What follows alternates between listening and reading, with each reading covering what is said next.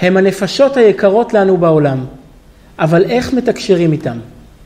איך מגדלים ילד שמרגיש אהוב? איך מצמיחים ילד אופטימי?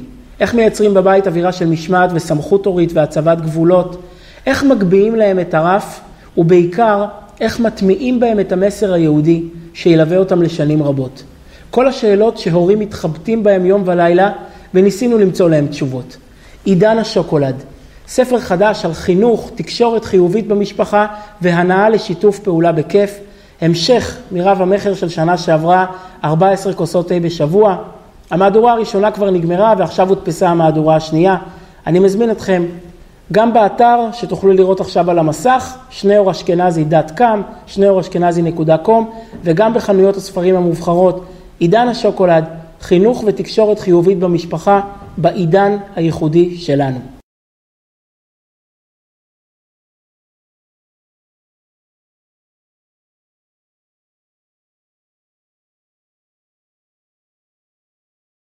ערב טוב לכולם, שלום שלום. לפני כמה ימים פגשתי אדם אה, בבית הכנסת, לא כאן, במקום אחר. פנים ככה נפולות, מדוכדכות, הוא נראה מכונס בתוך עצמו. אני שואל אותו מה קרה, מה יש לך? הוא אומר לי, תראה, הבן שלי נרשם לישיבה מסוימת, ישיבה מכובדת, ולא מקבלים אותו. למה? לא רצו לומר לי, עד שלחצתי את הרב הזה ואת הרב ההוא, ועד שהגעתי לראש הישיבה, הרמה שלו לא מתאימה לרמה של הישיבה. כישרונות חלשים, ילד קצת סגור, קצת מכונס, הרמה הכללית יותר גבוהה ולא רוצים לקבל אותו. הילד מאוד לקח את זה קשה, מאוד נפגע מזה.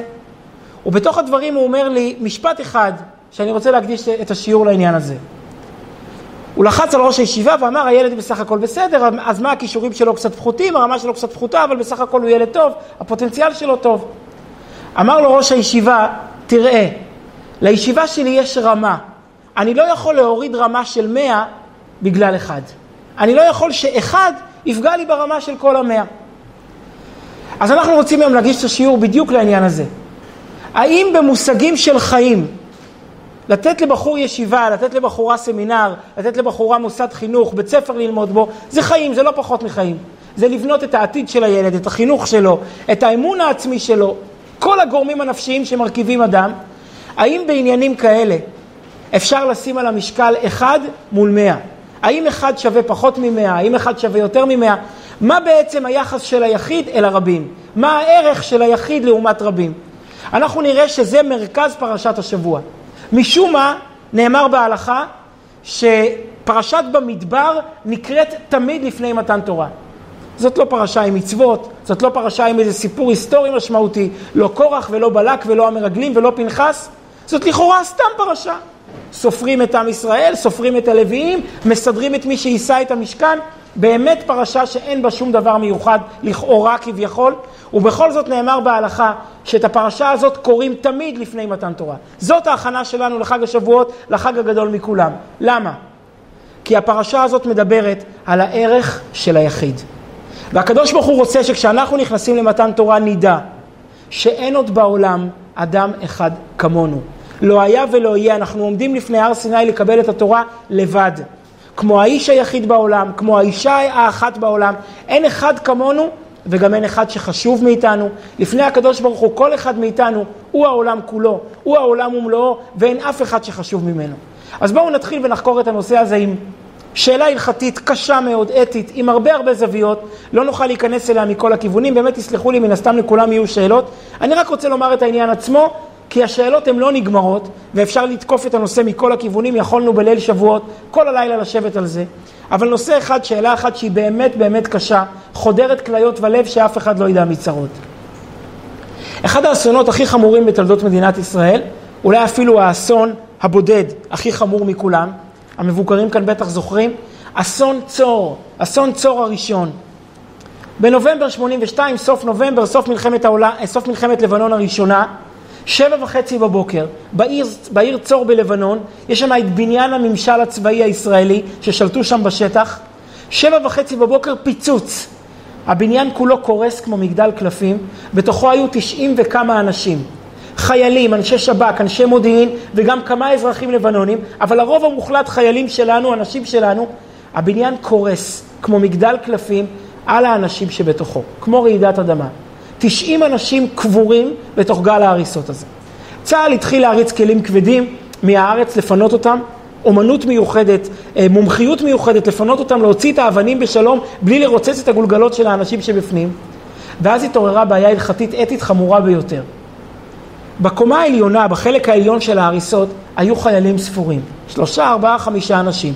כולם היו למטה, בקומות התחתונות ובמרתף. עכשיו, אם אתה מתחיל להציל מלמעלה את החיילים שבקומה העליונה, אותם צריך להוציא לאט לאט, להוריד עוד לבנה ועוד אבן ועוד הם, אה, עמוד ברזל. אתה עושה את זה בצורה מאוד מאוד עדינה, עם כלי פינוי עדינים, כדי להגיע לאנשים שנמצאים למעלה. אבל אתה מאבד המון זמן, כי האנשים שנמצאים למטה, עד שאתה תפנה את האנשים שנמצאים למעלה, הם יחנקו, הם בלי חמצן. משקולת אדירה של אבנים על הגב, משקולת אדירה על הגולגולת, על חוט השדרה. זה אנשים שגורלם יוכרע. עלתה אז השאלה, האם במקום את האנשים, את השלושה ארבעה בודדים שנמצאים למעלה, להוציא אותם אחד אחד, במקום זה לעלות עם טרקטור על הבניין, להוריד את כל הקומה הראשונה, לגלח אותה, ואז להגיע מיד לאנשים שנמצאים למטה. אתה מציל את ה-60, 70, 80 מי שנמצאים למטה, אבל אתה פוגע באנשים שנמצאים למעלה.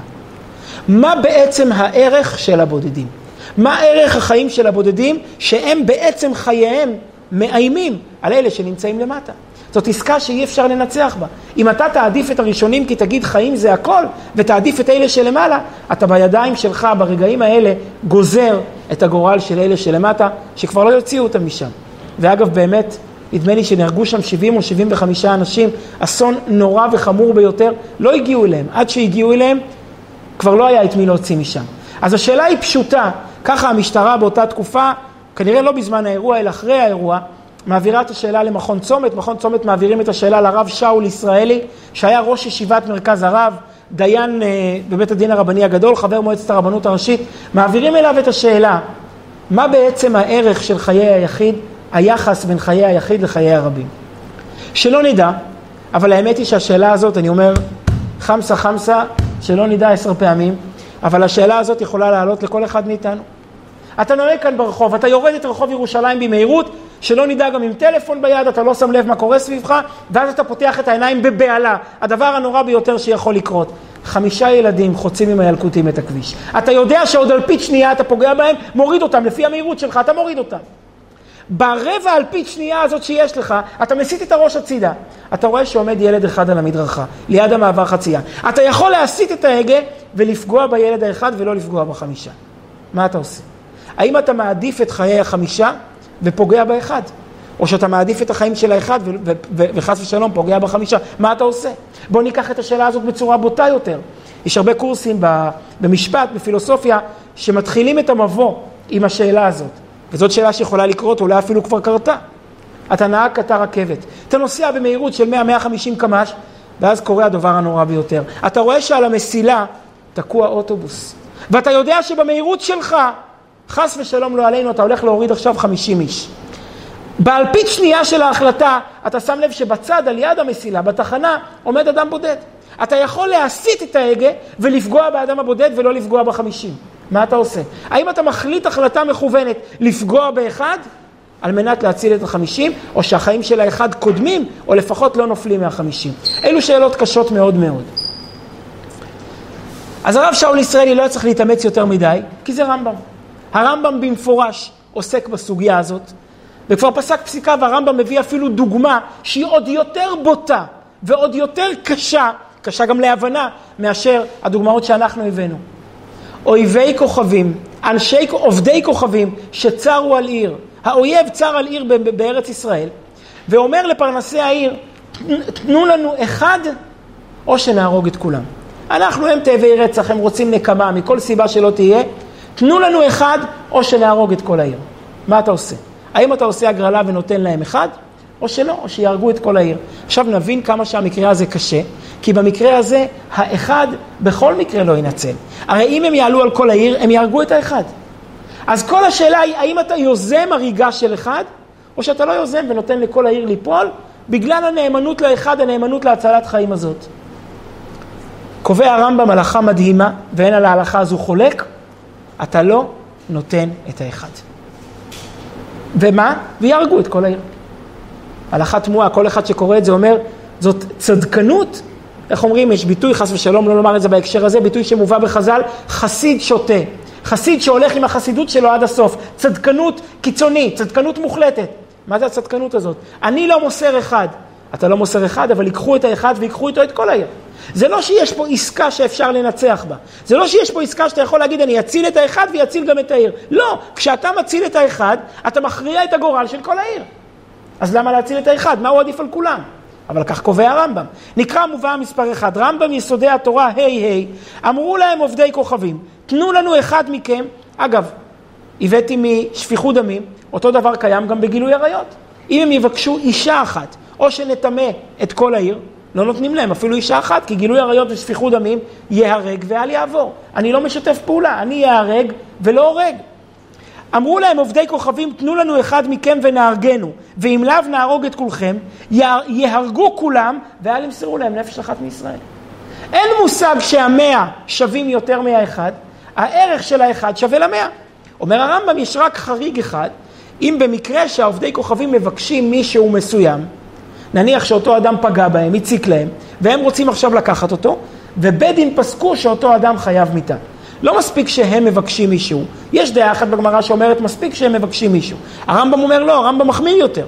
הוא אומר לא, הלכה כריש לקיש, שלא מספיק שהם מבקשים מישהו. רק אם זה מישהו שבאמת חייב מיתה, באמת על פי הלכה של בית דין, אותו אדם טעה ומביא על כל הקהילה קללה. למה? כי אותו אדם הוא רודף. הוא עם המעשה פשיעה שלו, הוא גורם עכשיו נזק לכל הקהילה. אז אנחנו לא צריכים כולנו ללכת לעזאזל בשבילו. אז אותו אדם שהוא רודף אחרי כל הקהילה, אגב, היה לזה דוגמה מודרנית בתקופתנו, אותו מטוס שנדמה לי על הפנטגון בהתקפה של ה-11 בספטמבר, היה מטוס אחד שעף לכיוון הפנטגון והפילו אותו. אינני זוכר אם זה על הפנטגון או למקום אחר, אבל אחד המטוסים באותה התקפה קיבלו החלטה להפיל אותו. למה? כי המטוס הזה רודף אחרי האנשים שנמצאים באותו מקום. אומר הרמב"ם, אם יש לנו אחד שרודף אחרי כל העיר, אז הוא הפיל, הביא את זה על עצמו, אז, הם, הם, אז, אז כן מוסרים אותו. ואפילו על זה כותב הרמב"ם, ואין מורים כן לכתחילה. זאת הלכה שלא מורים אותה, כדי שאנשים לא יבואו לזלזל בה, בלמסור אחד שמגיע לו. אפילו אחד פושע, חוטא, שמגיע לו, שהביא קללה על כל העיר, הביא אשם על כל העיר, לא מורים כן לכתחילה למסור אותו. נקרא, ואם יחדו להם ואמר תנו לנו פלוני או נהרוג את כולכם, אם היה מחויב מיתה כשבע בן בכרי, זה סיפור בנביא, שבע בן בכרי מרד כנגד דוד המלך, והוא היה חייב מיתה, למען ישמעו ויראו. יואב בן צרויה, הוא התחבא באיזה עיר, יואב בן צרויה צר על העיר, ואמר שכל מי שמשתף איתו פעולה, הוא יהרוג את כולם. אז הם נבהלו מאוד מהאיום, וכרתו את הראש של שבע בן בכרי וזרקו אותו מעבר לחומה. זאת אומרת, רואים מזה שאם יש אדם שבאמת חייב מיתה על פי הלכה, על פי הדין, והוא מביא אשם על כולם, הוא מביא קללה על כולם, מוסרים אותו. ואפילו על זה כותב הרמב"ם, ייתנו אותו להם, ואין מורים כן לכתחילה. אבל אם אינו חייב מיתה, אם הם סתם מבקשים אדם, ואפילו מסמנים אדם אחד, יהרגו כולם, ואל ימסרו להם נפש אחת מישראל. בענייני חיים, אין מושג כזה שהרבים שווים יותר מהאחד. אין מושג כזה שהאחד שווה פחות מהרבים. וכל אחד שקורא את זה, כמו שנראה עוד מעט את הכסף משנה, בסוף מובא מספר אחד. הקטע האחרון, שואל הכסף משנה, שואל הבית יוסף, המפרש הגדול על הרמב"ם, אף על פי שנמצא בתוספתא כדברי הרמב"ם, לא ידע נא תמה מהי. אינני יודע מה הטעם. מה ההיגיון? אם אתה חס על האחד, כי הערך של אחד זה עולם מלא, כל שכן שהמאה הם עולם מלא. כל שכן שהמאתיים הם עולם מלא. אולי יש בעיר עשרת אלפים איש, אולי יש בעיר עשרים אלף איש. אם אתה חס על האחד, בוודאי שתחוס על העשרים אלף. מה הרעיון הזה שהערך של האחד שוקל כמו מאה, שוקל כמו מאתיים, שוקל כמו עשרת אלפים? מה ההיגיון? מוטב שיהרגו עצמו ואל יהרגו כולם. זאת נראית כמו צדקנות שלא לעניין, צדקנות בלי טעם. על כל פנים, אבל הרמב"ם קבע ככה, אנחנו יכולים לשאול על הרמב"ם, אבל מוכרחים לקבל את דבריו, אין לנו ברירה. כותב הרב שאול ישראלי בשו"ת חוות בנימין, שזה שו"ת שלו, סימן י"ח, הסיק מזה שאין מושג כזה להרוג בן אדם. אין מושג כזה להחליט שהחיים של האדם הזה שווים פחות מהחיים של האחרים. ולכן הוא פוסק לאותם מפקדים בלבנון, אולי זה כבר היה אחרי המקרה, אבל אם חלילה יקרה מקרה כזה שוב, לא מעדיפים בענייני חיים את הרבים על היחיד, ולא מסלקים את היחיד מפני הרבים, ולכן אסור לעלות על אותו בניין עם טרקטור או עם כל דבר שיהיה ולפגוע בחיי היחידים. לעניין בית רב קומות שיתמוטט, ולשם הצלת הרבים שבקומות התחתונות, מוכרחים לפגוע במעטים הנמצאים בקומות העליונות, בשום פנים. אסור להציל אפילו רבים וחשובים הנה, הדילמה הזאת יכולה להיות לא רק ביחיד ורבים בכמות, אלא ביחיד ורבים באיכות. תחשוב שבקומה התחתונה עומדים משה ואהרון, ובקומה העליונה עומדים שני יהודים פשוטים. אז יבוא אדם ויגיד, השניים האלה אם ילכו, מה יקרה? ייוולדו אחרים. אבל כמו משה ואהרון לא יהיו שוב בכל הדורות.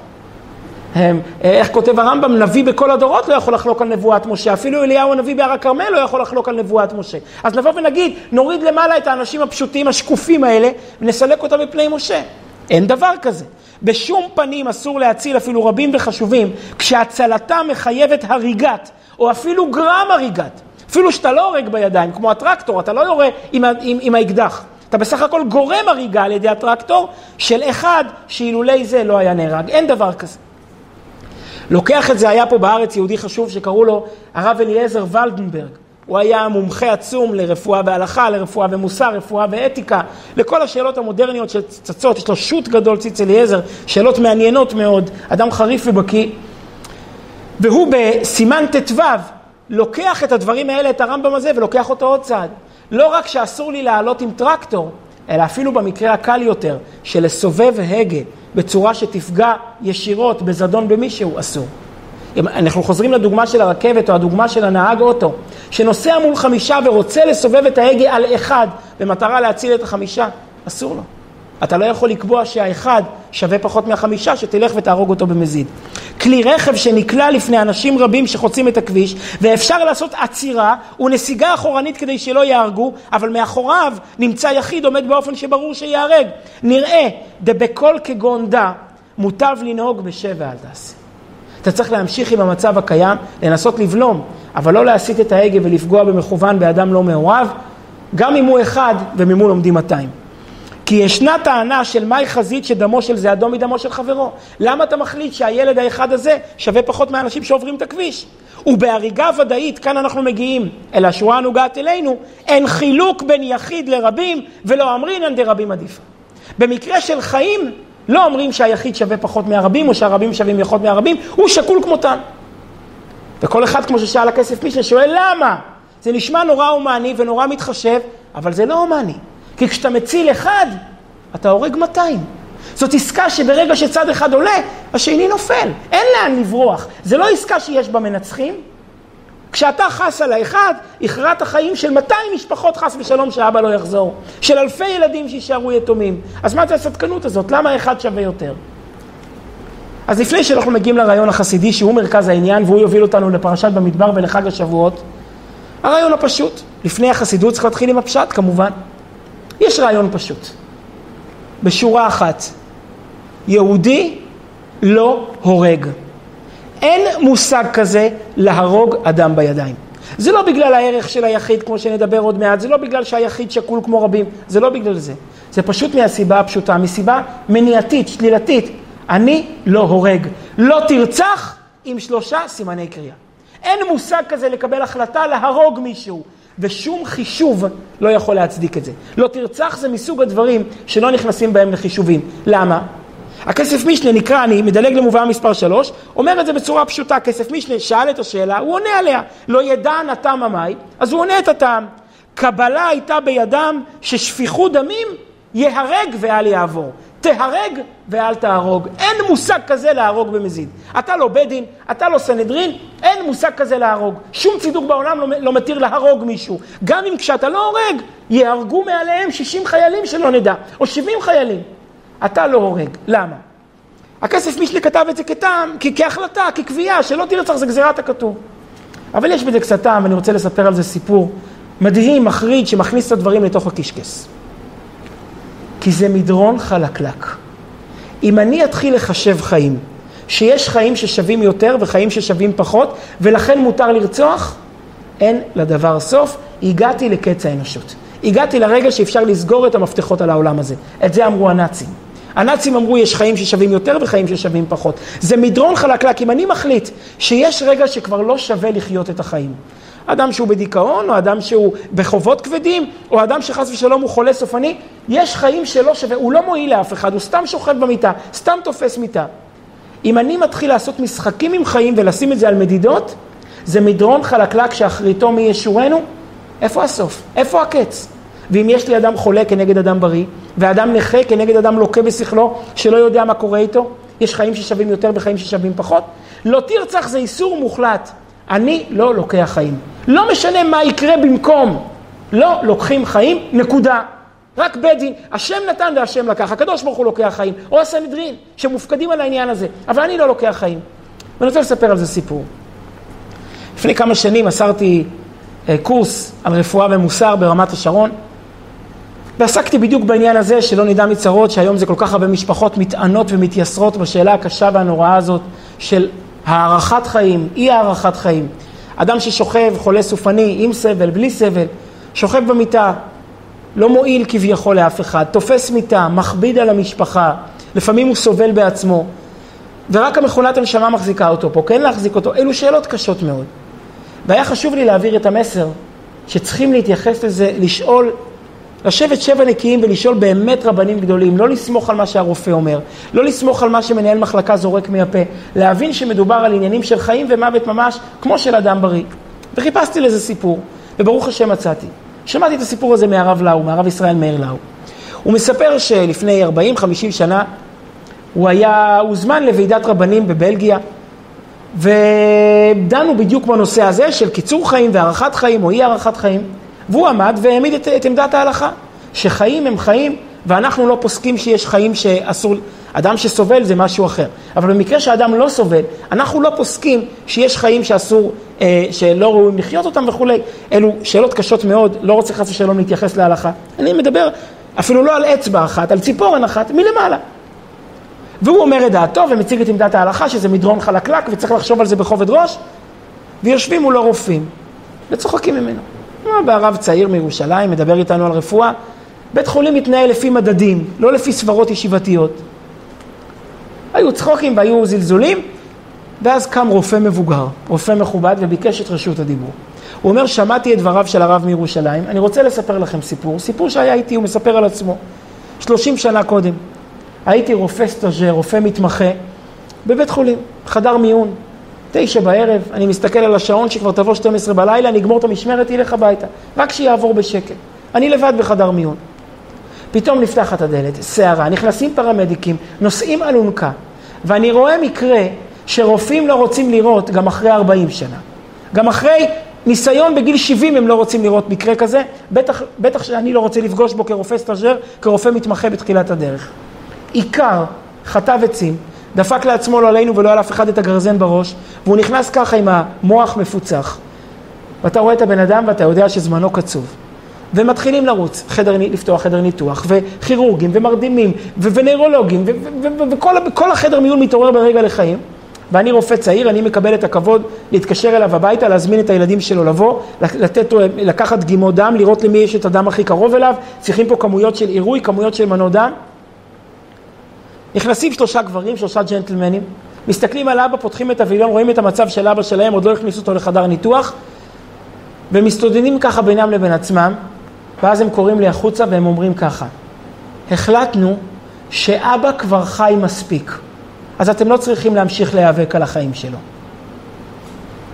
ואותו רופא אומר את זה ומתיישב, וכולם הבינו היטב את המסר שהרב לאו ניסה להעביר, שזה מדרון חלקלק, אם נתחיל לקבוע שיש מקרים שבהם מותר לרצוח, שבהם החיים לא ראויים, אז המתת חסד זה היום כבר דבר שרופאים מחלקים אותו, כבר כמו אקמול. לא מזמן קראתי מקרה על בחורה בבלגיה או בהולנד שסובלת מדיכאון מאוד מאוד חריף. יש ימים שהיא לגמרי בסדר, היא פורחת, וימים שהיא במיטה ולא רוצה לצאת, רוצה לקחת את, את, אה, לקחת את חייה מעצמה. והתירה לה ועדת האתיקה, התירו לרופאים, השם ירחם לא עלינו ולא על אף אחד, לעבור המתת חסד. כי היא במצב שאין טעם לחיים שלה. אז יש איזשהו אה, סוף לדברים האלה, יש איזשהו גדר שבו אפשר להגיד עד כאן ולא יותר. ולכן אומר הכסף משנה בפשטות, מה טעם ההלכה שאיננו פוגעים באחד, לא בגלל ערך האחד, בגלל שאיננו פוגעים, נקודה. כי איננו רוצחים. אין מושג כזה לקבל החלטה לרצוח מישהו. לא תרצח, זה ייהרג ואל יעבור. זה איסור גמור עם שלושה סימני קריאה שלא מתחילים איתו. זה ההסבר הפשוט שכתוב בכסף משנה. אבל בשנת 44, בסוף 44, כשאירופה שתתה דם, כשהנאצים ידעו שהסוף שלהם מתקרב, והם העבירו את הרכבות, במקום להציל את החיילים שלהם לברוח משדה הקרב, העבירו אותם לפולין כדי לחסל עוד ועוד יהודים, את היהודים של הונגריה ואת היהודים של רומניה, עוד ועוד יהודים להרוג ולהביא לכבשנים. יושב הרבי מלובביץ' בניו יורק ומוזמן לשמחת חתן וכלה, והלב שלו שותה דם על המיליונים שנטבחים כל יום באירופה. והוא כותב רשימה לעצמו, רשימה אישית, על ההלכה הזאת שעליה דיברנו, על הרמב"ם הזה, שלא מוסרים אחד כדי להביא, להציל חמישה, או להציל עיר שלמה. והוא כותב טעם שכמה התאים לרבי להגיד את זה. כי כמו שנוכיח עוד מעט, לא היה אדם בהיסטוריה שיישם את הרעיון הזה כמו הרבי. הוא אומר לפי פנימיות, לפי חסידות, הנקודה היא לא האיסור לא תרצח. הנקודה היא אחרת, הנקודה היא חיובית, הערך של היחיד הזה. מי יכול לקבוע שהיחיד הזה שווה פחות מהמאתיים ההם? זה שאנחנו לא הורגים את היחיד בשביל המאתיים, זה לא רק כי לא הורגים, כי באמת היחיד לא שווה פחות מהמאתיים, הוא שווה כמו המאתיים. ולמה? מסיבה מאוד פשוטה. כי מה קובע את הערך של האדם? את הערך של האדם קובע הניצוץ שבו. הקש... העובדה שהוא ילד של הקדוש ברוך הוא, שהקדוש ברוך הוא הטביע בו את חותמו, הדבר הזה הוא בלתי מדיד. הוא לא כמותי, הוא אין סוף. הערך של האדם, מה זה אדם? אתה יכול לקבוע כמה שווה אדם? מה העתיד של האדם? הערך העצמי של האדם זה דבר שהוא לא כמותי, שהוא לא נמדד, הוא דבר שהוא אינסופי. איך אתה יכול להחליט שאחד שווה פחות מ-200? אלו לא דברים שמעמידים אותם על המשקל בכלל. למה הדבר דומה? בשביל משפחה. יבואו לאבא ויגידו לו הנאצים, יימח שמם וזכרם, והיו סיפורים כאלה, תן לנו ילד אחד ותציל את הארבעה שלך. בשביל אבא יש הבדל בין ילד אחד לארבעה? ילדים זה דבר שאתה שם אותו על משקל, שאתה אומר, אחד שווה פחות מארבעה, ארבעה שווים יותר מאחד? הקשר של האבא לילד זה, זה קשר לא מדיד, זה קשר אינסופי, עצמותה, עצמותם של ההורים נמצאת בתוך הילד. אז מה שייך להגיד, אחד שווה פחות, 200 שווים יותר. כל אחד הוא עולם מלא. מה שהרמב"ם רוצה ללמד אותנו, שנתחיל להסתכל על אנשים אחרת, שנבין מה הקדוש ברוך הוא הכניס בהם, מה הקדוש ברוך הוא הטביע בהם. ומבחינת הקדוש ברוך הוא כל אחד הוא עולם מלא. איך אני יודע? מי שלא מאמין, שיסתכל במראה. דבר שהוא למעלה מדרך הטבע ואין שום דרך טבעית להסביר אותו. יש לי בבית ספר שנקרא אין שניים זהים. ספר שלא יצא בארץ, המחברת פסיכולוגית מנסה להבין למה אין שני ילדים זהים והיא לא מצליחה למצוא שום הסבר מתקבל על הדעת. זה פלא שהוא למעלה מדרך הטבע. הורים מייצרים עשרה ילדים, עשרים ילדים, אותם הורים, אותו רצף גנטי, מייצר עשרה ילדים. מה היה אמור להיות? כל הילדים אותו דבר. אבל המרחק בין ילדים לפעמים במשפחה אחת הוא יותר רחוק מהמרחק בין, בין אנשים זרים. לפעמים המרחק בין שני ילדים שגדלים בבית אחד יותר גדול מילדים שגדלים בשני בתים. למה? אותם הורים יצרו אותם. כשילד נולד, המילים הראשונות שאנחנו שואלים, למי הוא דומה? לאבא, לאימא, לסבא וסבתא, ברור לנו שהוא צריך להיות דומה למישהו. ומה התשובה? עוד לא נברא הילד שהיה דומה למישהו. למה הקדוש ברוך הוא כל כך מתאמץ? הרי כל היינות של כרמל מזרחי באותו טעם, כל המכוניות של מיצובישי אותו דבר, כל הטלפונים של אפל נראים אותו דבר. למה הקדוש ברוך הוא מתאמץ לתת לכל ילד פנים ואופי כאילו הוא אדם הראשון? כי הקדוש ברוך הוא אומר לכל אדם שנולד, שיוצא מהבטן, אתה אדם הראשון. את חווה הראשונה. לא היה כמוך ולא יהיה כמוך. מבחינתי זה לא יצור סיטונאי. מבחינתי זה כל אחד הוא עבודת יד, לכל אחד יש תיקון בעולם. והוא מקבל מהקדוש ברוך הוא את הארגז כלים בשביל התיקון שהוא יצטרך לעשות. אז אתה יכול לקבוע שהתיקון של האחד שווה פחות מהתיקון של המאתיים? אין דבר כזה. כל אחד מהתיקונים שווה בלי סוף. אני רוצה להביא לזה דוגמה. נשים לב, קודם אמרנו שהערך של כל אדם זה ערך עצמי. הערך העצמי הוא אינסופי, אתה לא יכול למדוד אותו. אצל אבא ואימא, אחד לא שווה פחות מעשר, כי כל אחד זה הם. אבל גם מבחינת התיקון, מבחינה מעשית, מבחינת הכישורים של כל אחד, אתה גם לא יכול לקבוע מי שווה יותר ומי שווה פחות. אני אביא לזה דוגמה, יוסף ואחיו. כשיוסף רדף אחרי האחים שלו, הלשין עליהם לאבא. לכאורה, יוסף שווה פחות מהם, הם צריכים להקריב מישהו, העשרה, הם נשארים והאחד צריך להקריב אותו. אבל חלפו 22 שנה ומה התברר? שהאחד הזה נועד להציל את כל העולם מהרעב, והם העשרה הפכו להיות תלויים בו. בזכותו גם הם התחילו לחיות. אתה יכול להחליט, בכל אדם יש ניצוץ בורא. אתה יכול להחליט מה הקדוש ברוך הוא מתכנן, מי הוא האחד הזה שמחר יוותר לאשתו, ובזכות זה הקדוש ברוך הוא יסלק אתרוג? בזכות זה הקדוש ברוך הוא יסלק את חרון אפו מעם ישראל? הערך של האחד הוא באמת אינסופי, כי כולנו נבראנו מהאינסוף, כולנו נבראנו מהקדוש ברוך הוא. למה הדבר דומה? אני רוצה להביא, להגיד, להגיד על זה משל מופלא, צריכים לעמוד פה עשר שנים על הבמה הזאת כדי להגיע, לזכות למצוא משל כזה. יש, אה, היה באיטליה מנצח גדול שקראו לו ארתורו טוסקניני. לא שזה חשוב כל כך בבית כנסת להזכיר את זה, אבל גם היכל התרבות בתל אביב נקרא על שמו. היה לו פה קשר עם הפילהרמונית הישראלית פעם. הוא היה מנצח עילוי, מנצח גאון, גאון אמיתי. אדם עם זיכרון צילומי שאופרות שלמות ישבו לו בראש, תביעה לשלמות, עוצמתי, כל צליל הכי קטן היה אצלו כמו צליל הכי גדול. מוזיקאי עילוי, מוזיקאי גאון. פעם אה, ביוגרף התחיל לכתוב עליו ספר, התחיל לכתוב עליו ביוגרפיה. ערב אחד הביוגרף הזה מתקשר אליו ואומר לו, אדון טוסקניני, אני רוצה להיכנס אליך מחר בערב, לשבת לשוחח. טוסקניני אומר, אני לא יכול, מחר אני עסוק. מה אתה עסוק? אני כתבתי איזו יצירה בשביל אה, תזמורת סימפונית במדינה אחרת, בחוץ לארץ, ואני לא אוכל להיות שמה. אבל מחר היא תבוצע והיא תועבר דרך הרדיו. אני רוצה ברדיו להקשיב לאותו קונצרט, בכל אופן, עיבוד שאני כתבתי, אמנם אני לא אנצח, חבר שלי ינצח, אני רוצה לשמוע איך הם מבצעים את העיבוד שלי. טוב, אותו ביוגרף היה בחור סקרן, אומר, דווקא מעניין אותי לשבת לידך לראות איך אתה מקשיב ליצירה שלך, שלא אתה מבצע אותה. בסדר. מגיע אליו, יושב לידו בשקט, הבטיח שהוא לא יפתח את הפה. טוסקניני יושב שעה וחצי ליד הרדיו, מאזין ברגישות לש... לקונצ'רטו הראשון והקונצ'רטו השני ולזה ולזה ולשם ולכל ההופעה כולה. אחרי שעה וחצי היא מסתיימת, טוסקניני קם לעשות לעצמו כוס קפה, אותו ביוגרף שואל, ארתורו איך היה? הוא אומר, היה טוב אבל לא מושלם. למה? כי כלי אחד, כינור אחד היה חסר. אני הכנתי את היצירה ל-120 נגנים, שמתוכם 15 כנרים, וכינור אחד היה חסר. הביוגרף מסתכל עליו ואומר לו, טוסקניני, יש לך רוח הקודש? איך אתה יודע שכינור אחד היה חסר? אתה לא ראית את ההופעה, זה עוד לפני עידן האינטרנט ולפני עידן הטלוויזיה. אתה שמעת את ההופעה. איך אתה יכול לדעת דרך הרדיו שבמדינה אחרת היה חסר כנר אחד מתוך 120? טוסקניני מחייך ואומר, אני אומר לך שאחד היה חסר.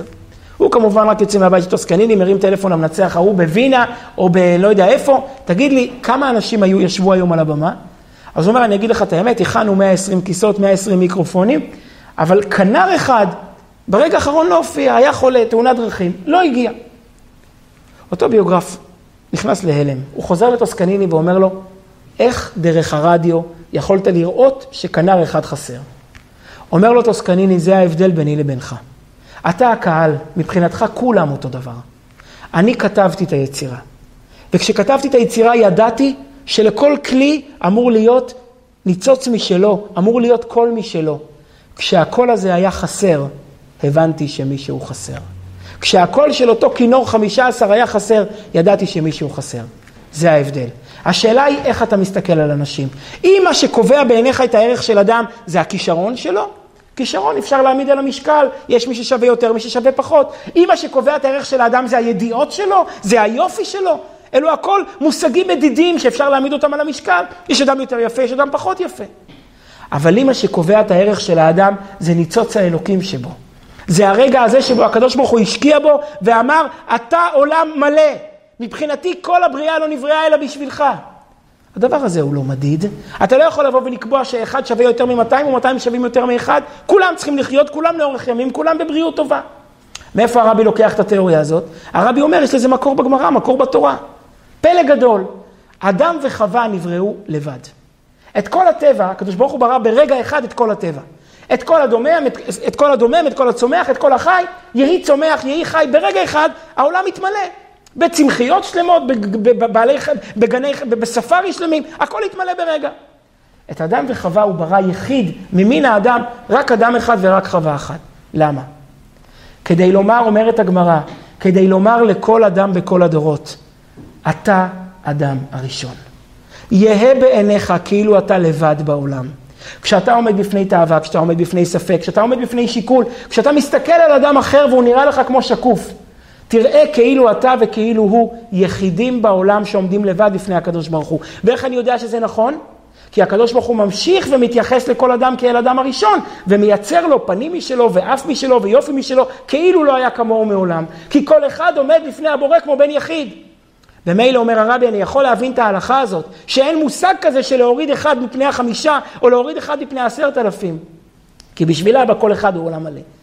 וכמה שהדברים התאימו לרבי, כי הרבי היה סמל האמת של הדברים, לא היה אדם בהיסטוריה שאנחנו מכירים, שבאמת ראה בכל אדם את ניצוץ האלוקים האינסופי שבו, והשקיע ביחיד את כל ישותו כאילו הוא עולם מלא. אני רוצה לספר על זה שני סיפורים. סיפור אחד ששמעתי מבעל המעשה, מרב שאול שיף, ציבור מכיר, שאול שיף היה עורך של עיתון הצופה הרבה שנים, עיתונאי דתי ותיק. לפני שנה או שנתיים השתתפתי איתו באיזשהו אירוע בג' בתמוז, והוא סיפר סיפור שהיה איתו. הוא עלה לו רעיון בתפקידו כעיתונאי לדחוף יותר אנשים ימנים לתוך ההסתדרות הציונית.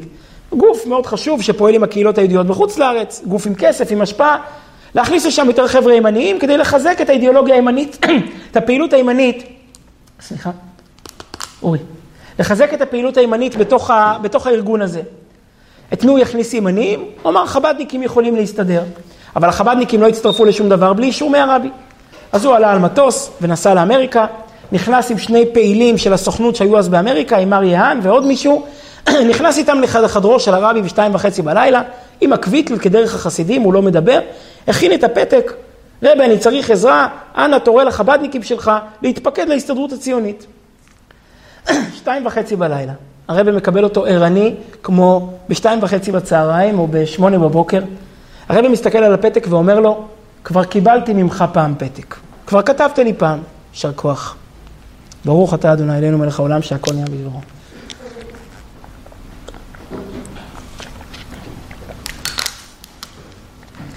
סליחה, הרבי אומר לו, כבר כתבת לי פעם. הוא מסתכל על הרבי ומסתכל על השניים האחרים, וזה מאוד לא נעים, והוא אומר, רבי, אני מצטער, אני לא כתבתי לכם אף פעם, זו פעם ראשונה. והרבי אומר לו, לא, אני כבר קיבלתי ממך פעם פתק. והוא מסתכל על השניים האחרים והוא מתאר את זה כמבוכה שנמשכה זמן. לא שנייה ולא שתי שניות, אלא פשוט זמן שהוא עומד וכאילו מרגיש לא נעים, והוא אומר שכבר הוא לא חסיד, הוא לא חבדניק, לפחות אז הוא לא היה חבדניק, ומתחילות לרוץ אצלו מחשבות של ספקות בראש. זה היהודי שמכל העולם כותבים אליו. זה היהודי שאנשים לא עושים שידוך ולא נכנסים לניתוח לפני האישור שלו. הוא עומד ומאשים אותי בדברים שלא עשיתי. ואז פתאום, אחרי זמן שנמשך, אחרי מבוכה של שתיקה שהייתה שם בחדר, ומבטים שלהם מצטלבים לא נעימים אחד על השני, פתאום הוא נזכר. כמה שנים קודם, הוא מסיים את השבוע בעיתון הצופה, הוא עובר דרך בניין המפד"ל ברחוב אבן גבירול בתל אביב, ועולה שם את המדרגות בכניסה לבניין, עומד שם יצחק רפאל, יצחק רפאל היה מראשי המפד"ל, שר מטעם המפד"ל. יצחק רפאל אומר לו, תגיד לי, שאול שיף, אתה מחובר עם החב"דניקים, נכון? אני רוצה ברכה מהלובביצ'ר. איך אני מבקש ברכה מהלובביצ'ר? הוא עמד להתמודד במרכז המפד"ל על משרת שר, הקימו ממשלה חדשה, הייתה התמודדות בין כמה חברים על משרת שר, הוא עומד להתמודד. אני רוצה לבקש ברכה מהלובביצ'ר שאני, אבחר. שאול שיף אומר לו, בסדר, בוא ניכנס לחדר, אני אכתוב בשבילך את הפתק. לקח שאול שיף איזשהו מכתב ומעטפה וכתב, יצחק בן זה וזה רפאל, מבקש ברכה מהרבי שהוא ייבחר מטעם הנהגת המפד"ל למשרת שר בממשלה החדשה שנבחרה. אומר שאול שיף, לא כתבתי את השם שלי, לא חתמתי את השם שלי, בסך הכל כתבתי מכתב בשם מישהו אחר. מאז חלפו שנים. הרבי כבר קרא עשרות אלפי מכתבים מאז, אם לא יותר, והוא רק מסתכל על הכתב שלי והוא אומר, כבר קיבלתי ממך מכתב פעם. מאיפה זה? כי השאלה מה אתה רואה באדם שעומד לפניך. אם אתה לא רואה כישרון ולא רואה יופי, אתה רואה אדם. אתה רואה בצלם אלוקים בראת האדם. אתה רואה יצירה שהקדוש ברוך הוא השקיע במחשבה איזה עיניים לתת לה, ואיזה אופי לתת לה, ואיזה יופי, עם איזה ארגז כלים להוציא אותה לחיים.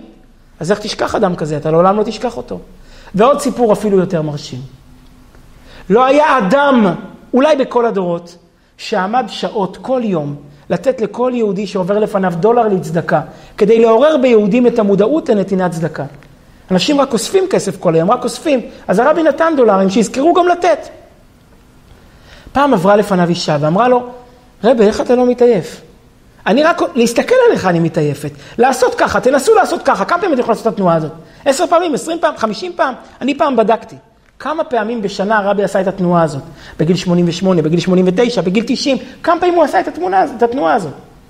הרבי היה מקבל 16 אלף דולר כל שבועיים. היה מגיע מהבנק האמריקאי 16 אלף דולר סינגלים בודדים כל שבועיים. 32 אלף דולר בחודש, זה קרוב ל-400 אלף דולר בשנה. 400 אלף פעם בשנה לעשות ככה. כמה פעמים אתם יכולים? והרבי יושב אחר כך עם היד במים קרים. לא היו פה ניסים, או לא היו ניסים גדולים. והוא היה צריך לשבת עם הידיים במים קרים. והוא המשיך לעשות ככה עוד ועוד ועוד. אז עומדת אותה אישה ואומרת לו, רבה, איך אתה יכול ככה להתאמץ? הרי איך אתה לא מתעייף? אני רק להסתכל עליך מתעייפת. אז הרבי אמר לה, כשסופרים יהלומים לא מתעייפים. השאלה מה אתה רואה באדם שעומד לפניך. אז זאת הנקודה הראשונה שאיתה רציתי להתחיל את השיעור, כל זה רק הקדמה לנושא שלנו. כשעומד לפניך אדם אחד, זה לא אדם, זה ילד של הקדוש ברוך הוא, זה ניצוץ אלוקי. זה אדם שהקדוש ברוך הוא השקיע בו מחשבה לתת לו תיקון. אז איך בידיים אפשר לדחות אותו ולהגיד, אתה לא מתאים לנו, אתה תקלקל לי את הרמה של האחרים. אם אין ברירה, אם זה ילד שלא מתאים, לא מתאים, אבל לפחות לשקול את העניין הזה בכובד ראש, לפחות להבין שאנחנו משחקים וחיים ולהיות יותר רגישים. אז זאת הנקודה, בואו נקרא את הקטע הזה ממובאה מספר 3, את הקטע מרשימות ב' של הרבי מלובביץ'. הרבי שם מדבר על ברכת חתן וכלה. למה ברכות שבע ברכות? פתאום חוזרים בהיסטוריה ומתחילים לדבר על ראשית הבריאה, חוזרים לנקודת ההתחלה של המציאות. שהכל ברא לכבודו, יוצר האדם, כשמחך יצירך בגן עדן מקדם. מה היי, מה פתאום התחלנו עכשיו, פתאום חוזרים לתחילת ההיסטוריה? למה כשאתה מברך על הלחם אתה מברך על בריאת האדם? מה זה קשור עכשיו? חתן וכלה מברכים, תברך אותם, שיישמע כל ששון וכל שמחה, כל חתן וכל כלה, והכל יהיה בסדר. מה אתה מתחיל לדבר על בריאת אדם וחווה בגן עדן עכשיו? אומר הרבי כי רוצים לומר לכל זוג שמתחיל את החיים, תסתכלו על עצמכם כמו על אדם וחווה. הם היו האנשים היחידים בעולם. הם ידעו שכל האנושות תלויה בהם, כל ההיסטוריה תלויה בהם. גם אתם, תסתכלו על עצמכם כאילו אתם האנשים היחידים בעולם. כאילו הבית שתקומו, שתקימו, הילדים שתחנכו, הם הילדים היחידים. כל האנושות תלויה בהם. אם נסתכל על זה ככה, אז נוותר יותר, ונריב פחות, ונשקיע יותר בחינוך של הילדים, כי נבין שההיסטוריה כולה מונחת לנו על הכתפיים. אין מובן מה שמזכירים בכל ברכת חתן וכלה על בריאת העולם ואדם וחווה. יש לומר על פי המשנה בסנהדרין, לפיכך נברא אדם יחידי. ללמדך שכל המקיים נפש מישראל כאילו קיים עולם מלא. ומסיימת לפיכך חייב כל אחד ואחד לומר, בשבילי נברא העולם. כל אחד צריך לקבוע במחשבתו שהוא חשוב כמו עולם מלא. כי כל אחד ואחד בכל עת ובכל מקום, אם מנצל את כוחותיו במילואם, אמרו חז"ל במסכת אבות, אין לך אדם שאין לו מקום ואין לך אדם שאין לו שעה. אומרים לנו חז"ל במסכת אבות, אל תעלו בדעתכם שיש אדם שקוף. שיש, אתם יודעים, השרת, המנקה, השומר, שהוא רק עוברים לידו. אל תעלו בדעתכם, כי אין לך אדם שאין לו שעה, ואין לך אדם שאין לו מקום. לכל אדם יש תיקון, לכל אדם יש משימה. כל אדם בא לעולם להשלים משהו בפאזל, והקדוש ברוך הוא ברא אותו, התייחס אליו בעת הבריאה כמו, כמו עולם מלא. ומילא על, על כל אחד צריך להסתכל ככה. וכמובן שכל אחד צריך גם להסתכל על עצמו ככה, על האחריות שלו ועל המחויבות שלו. אומר הרבי, מקשר את זה להלכה שאיתה פתחנו, שלא מוסרים נפש מפני נפש. יש לנו כלל ברור, לעולם לא מוסרים נפש מפני נפש, ואף שאחד הוא גדול בישראל והשני פשוט שבפשוטים. נחשוב שהשם מרחם, אדם נוסע בכביש, ומולו עומד משה רבינו, ומיצד עומד סתם אדם, העגלון של משה רבינו. אז הוא יגיד, אני מסתובב את ההגה כדי להרוג את העגלון ולהציל את משה, כי כמוהו יהיה עוד מאה, וכמו משה לא יהיה לעולם עוד אחד. אפילו אליהו בהר הכרמל לא יכול לחלוק על משה רבינו. ומה התשובה? אין מושג כזה. לבטל נפש, להחליט שנפש אחת חשובה יותר מנפש אחרת. ולא רק ביחיד ויחיד, אלא גם ביחיד ורבים, שאין היחיד נמסר למיתה כדי להצילם, ויש לבאר הדברים על פי פנימיות התורה. אמרנו, על פי הפשט זה בגלל שלא הורגים. אין מושג של להרוג, בכל מחיר אני לא הורג, לא משנה מה החישובים, לא תרצח עם שלושה סימני קריאה. אבל על פי פנימיות התורה, זה לא בגלל האיסור, זה בגלל החיוב, זה בגלל המעלה החיובית של היחיד שמי הוא זה ואיזה הוא שישתווה אליו. מי יכול לקבוע שיש מישהו יותר חשוב מהיחיד הזה? נאמר בפרשת ראה, בנים אתם להשם אלוקיכם, שבכל אחד ואחד יש ניצוץ אלוקי, ומצד ניצוצים אלו אי אפשר לחלק מדרגות בבני ישראל. חילוקי מדרגות הם מצד השכל והמידות ומחשבה, דיבור ומעשה. כישרונות אפשר לשקול, מה יותר ומה פחות. יופי אפשר לשקול, ידיעות אפשר לשקול, נכסים אפשר לשקול. נפש של בן אדם אפשר לשקול? אפשר לקבוע שנפש אחת שווה פחות מ-200 נפשות אחרות? כל אדם הוא עולם הרי יש דברים שהם לא מדידים, הם אינסופיים בעצם מהותם. אבל מצד עצם הנשמה לא שייך לחלק מדרגות, כמו שאין שייך לומר על נקודת החיות שהיא באחד יותר מבחברו. אז זו הנקודה הראשונה. עכשיו, כל זה זה רק הקדמה לשיעור שלנו. מפה נתחיל עם הנושא שעליו רצינו לדבר, אני אקצר כמה שנספיק, וזה מרכז הפרשה שלנו. מובא בשולחן ערוך, שלעולם קוראים פרשת במדבר לפני מתן תורה. רצו חז"ל עזרא הסופר שתיקן להם את סדר הפרשיות, שמה שניכנס איתו למתן תורה, מה שיכין אותנו לקבלת התורה, זה פרשת במדבר. למה? מה יש בפרשת במדבר? אין בה מצוות, אין בה איזשהו סיפור דרמטי, אין בה איזה עלילה, אין בה איזה שבר גדול ולא שמחה גדולה. לא רוצה להתבטא, סתם פרשה. פרשה על ספירת הלוויים, על ספירת הישראלים, מה מיוחד בזה? כותב הטור, הטור יש לו סימנים על פרשיות מיוחדות שמקפידים לקרוא אותם בזמנים מסוימים, למשל פרשת צו לפני פסח, אה, פרשת ואתחנן אחרי תשעה באב, פרשת ניצבים לפני ראש השנה, יש לנו פרשיות קבועות שתמיד יקראו בזמן מסוים, בין בשנה רגילה, בין בשנה מעוברת כמו השנה. הוא אומר, למה את פרשת במדבר קוראים לפני חג השבועות? אגב, השנה, גם את פרשת נשוא נקרא לפני חג השבועות, כי זו שנה מעוברת. אבל איך שלא יהיה, במדבר יהיה תמיד לפני חג השבועות. לא יהיה, סליחה, שנקרא את בחוקותיי לפני חג השבועות. תמיד במדבר יצא לפני חג, השבוע, יצא לפני חג השבועות. אומר הטור, מה הסימן?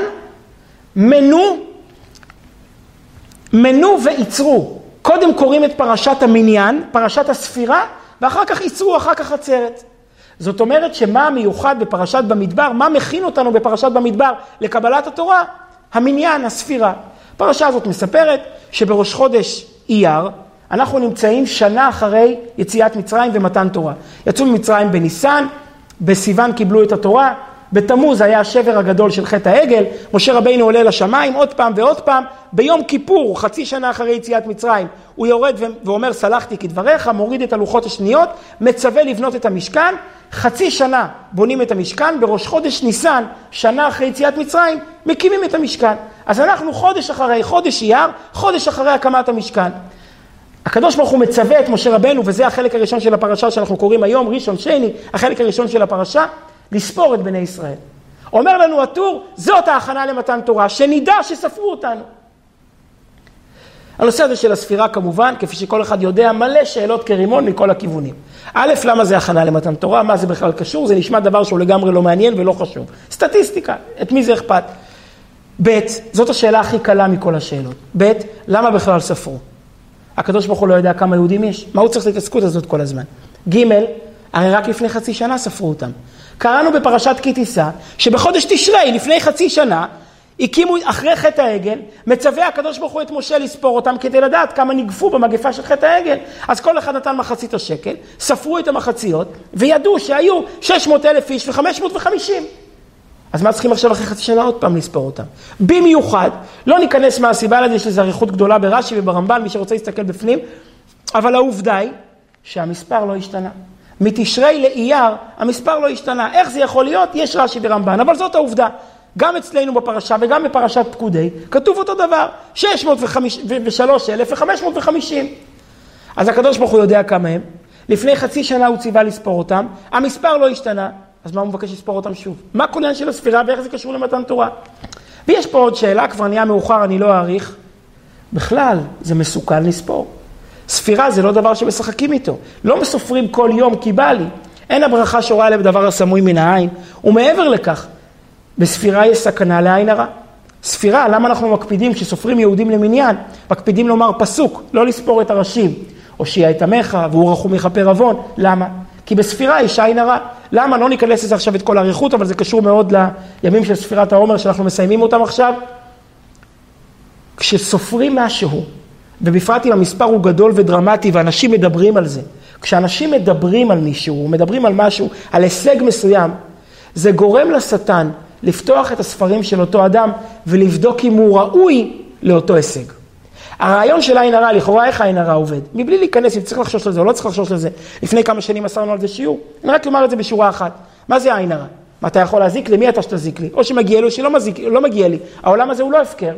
הרעיון הוא כזה, אתה לא יכול להזיק לי. העין הרע כשלעצמה לא מזיקה. אבל העין הרע גורמת שהקדוש ברוך, שהשטן יפתח את הספרים שלנו. שהוא יגלה אותנו. וכשהוא מגלה אותנו, הוא פותח את הספרים לראות אם אנחנו ראויים להישג. וכשבודקים, מס הכנסה תמיד מוצא בעיות, נכון? תמיד אפשר מה למצוא. לכן הרעיון הוא, אל תספור. או, למה זה קשור לספירת העומר?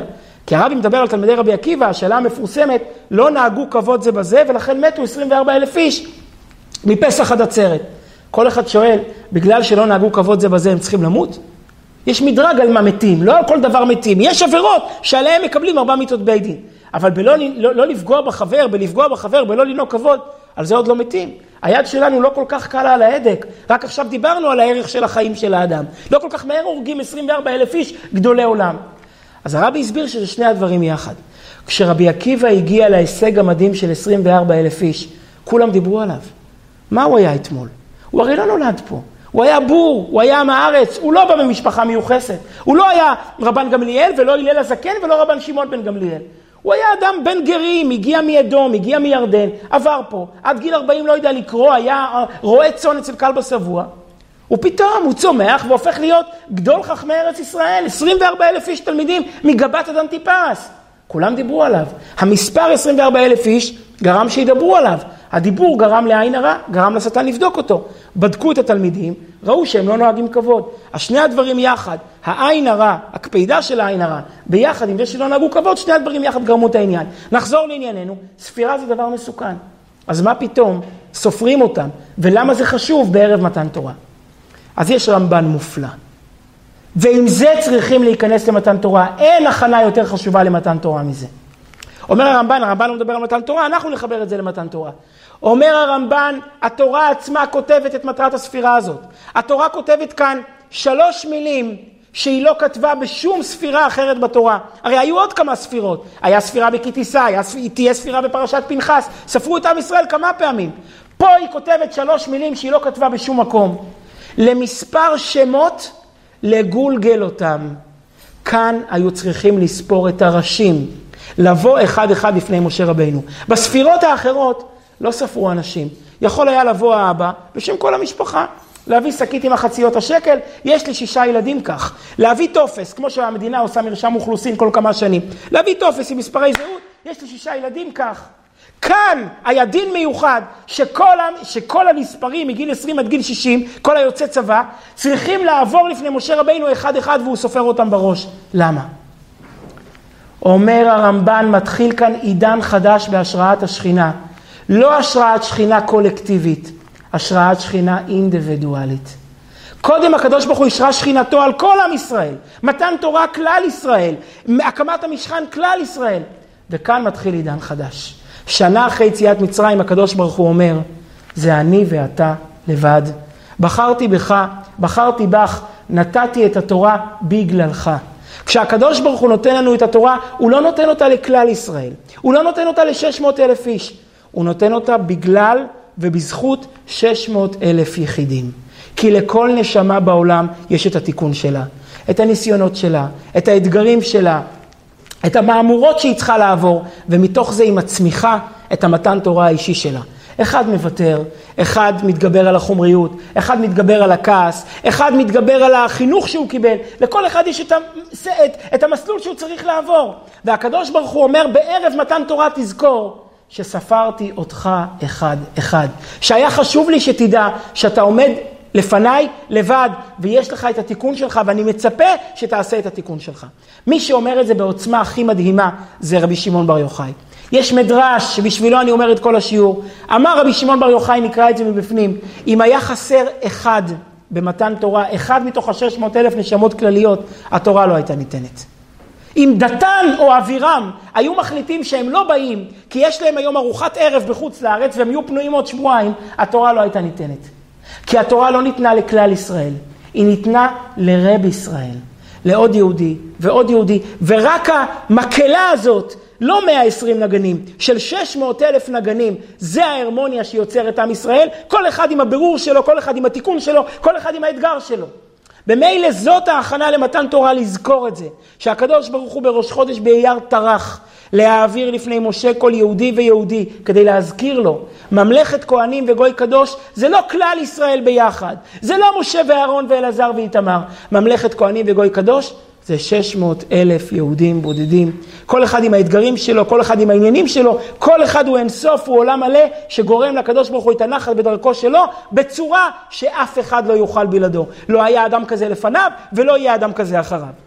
בואו נקרא כמה מקורות, א' את הרמב"ן. במדרש רבה ראיתי כך, במספר שמות לגולגלותם, ולא נאמר ציווי כזה במפקדים אחרים. אמר הקדוש ברוך הוא, למנותם בכבוד וגדולה לכל אחד ואחד. לא תהיה אומר לראש המשפחה, כמה במשפחתך, כמה בנים יש לך, אלא כולם יהיו עוברים לפניך באימה ובכבוד, ואתה מונה כל אחד אישית לגולגלותם. אבל למה? מה המטרה? אומר העקדת יצחק, רבי יצחק הרמה, הפרשן הספרדי הגדול לפני גירוש ספרד. נאמר והייתם לי סגולה ואתם תהיו לי ממלכת כהנים וגוי קדוש. יבוא אדם ויאמר מי זה הממלכת כהנים? משה, אהרון, דוד המלך, מה, מה אני יכול לתרום פה? אני אדם כל כך קטן שזה לא משנה אם אני אעשה או לא אעשה. בדיוק להפך, אומרים לך, סופרים כל אחד לומר שכל אחד מהם יהיה לו חשיבות בפני עצמו כמלך או ככהן. וזה כל אחד הוא כהן, כל אחד הוא מלך מבחינת התרומה הייחודית שלו. וזה טעם נפלא שיזכיר הכתוב לכל אחד בשמו ויחסו בשווה, כי כולם שווים במעלה, ומעלת כל אחד נפרדת ממעלת חברו. מסיים בדברים רבה ז"ט וורט מופלא של רבי שמעון בר יוחאי. אמר רבי שמעון בר יוחאי, אילו היו ישראל חסרים אפילו אדם אחד, לא הייתה השכינה נגלית עליהם. דכתיב כי ביום השלישי ירד השם לעיני כל העם. מה זה כל העם? הקדוש ברוך הוא ציפה שכולם יבואו אחד אחד, כי מה שיוצר את התזמורת שלנו זה כל אחד עם הקול שלו. אז אם כל אחד יהיה חסר, התזמורת תהיה חסרה. מעשה ברבי ורבי יהודה הנשיא בפועל היה ככה נוהג ככה בפועל, שכשהוא היה דורש שבית המדרש, לפני זה הוא היה שואל אם כולם נכנסו. אם כולם לא נכנסו, הוא לא היה מתחיל לדרוש. כי הוא היה אומר, ככה הקדוש ברוך הוא נהג. לא נתתי את התורה בשביל המאה המוכשרים, נתתי את התורה בשביל המאה ואחד, כולל אותו בחור חלש, שאין לו את הכישרונות, שביראת שמיים הוא בסדר, שבהתנהגות הוא בסדר, אבל רק אין לו את הכישרון. אומר הקדוש ברוך הוא, וירד השם לעיני כל העם, הילד הזה הוא חלק מעם ישראל, נתתי את התורה גם בשבילו ורק בשבילו. מעשה ברבי שהדורש בבית המדרש הגדול וכשהמבקש להיכנס היה אומר ראו אם נתכנסו כל הקהל ומהיכן למד ממתן תורה דכתיב באמור השם אליי יקל את העם ואשמיע את דבריי. אני רוצה ואשמיעם את דבריי. אני אסיים בסיפור חמוד. ראיתי מישהו פעם נתן לי מתנה את הספר הזה אינני זוכר אפילו מי ובהשגחה פרטית ראיתי שם סיפור יפה כל כך. איזשהו ערב, ישמעאלי ערבי בסוריה לפני 150 שנה יושב עם החברים אחרי עבודה מפטפטים שותים אסור להם לשתות, המוסלמים אסור לשתות אה, משתייה חריפה, אבל הם מתפתים, גם להם יש יצר הרע. התפתו, שתו ערק, הוא חוזר הביתה, שתה יותר מדי שיכור, הוא מגיע הביתה עצבני, מסטול, מחומם על כל העולם. פטמה, תביא לי פרוסת עוגה וכוס קפה טורקי, ואני לא מחכה יותר מדי. אם אני מסיים את העוגה בלי הכוס קפה, לכי מהבית, תחזרי להורים שלך, לא רוצה לראות אותך יותר. היא מסכנה, באמת רצתה לעזור לו, הפרוסת עוגה הייתה מוכנה בתנור. אבל כוס קפה, לא הייתה אבקת קפה בבית, והפינג'אן היה מלוכלך, ומים חמים. בקיצר, מסכנה עבדה חצי שעה, הוא כבר סיים את העוגה, כבר ישן. רק שומע אותה בבית, התרגז, התעורר, לא הבאתי את הקפה, תלכי מפה, אני לא רוצה לחיות אותך, לא סובל אותך. מסכנה פחדה שהוא ירביץ לה, שיכור, ברחה מהבית, ובבוקר היא לא יכולה לחזור. הוא מתעורר בבוקר, זכר את ושתי ואת אשר עשת, זכר את כל מה שקרה, ומתחרט מאוד, למה גרם לה צער כזה, הוא אוהב אותה באמת, ורק מתוך שכרות, אימא של הילדים שלו, מתוך שכרות קרתה לו טעות כזאת. הוא הולך לקאדי ממול הבית שיעזור לו שימצא פתרון, לא יכול למצוא פתרון, כי לפי הדת המוסלמית, מספיק שהוא מוציא אותה מה, מהבית והיא כבר מגורשת, לא צריך, אה, לא צריך גט, מספיק שהוא אמר, אני לא רוצה לחיות איתך, בפה הוא מגר... נפרד ממנה. הקאדי אומר, לא יכול לעזור לך, מגורשת. והוא בוכה, אנא תרחם עליי, לא רוצה, הייתי בטעות, הייתי מסטול, הייתי זה. אומר לו הקאדי, תשמע, אנחנו צריכים פה רב, רק הרב ימצא פה איזה קומבינה שתוציא אותנו מהעניין הזה. היה בסוריה לפני 150 שנה שני אחים חשובים, חמאווי, אחד היה דיין, השני היה רב, הם הולכים לרב עזרא חמאווי, מספר לו הקאדי את הסיפור, הוא אומר, כבוד הרב, חייבים לעזור לבן אדם.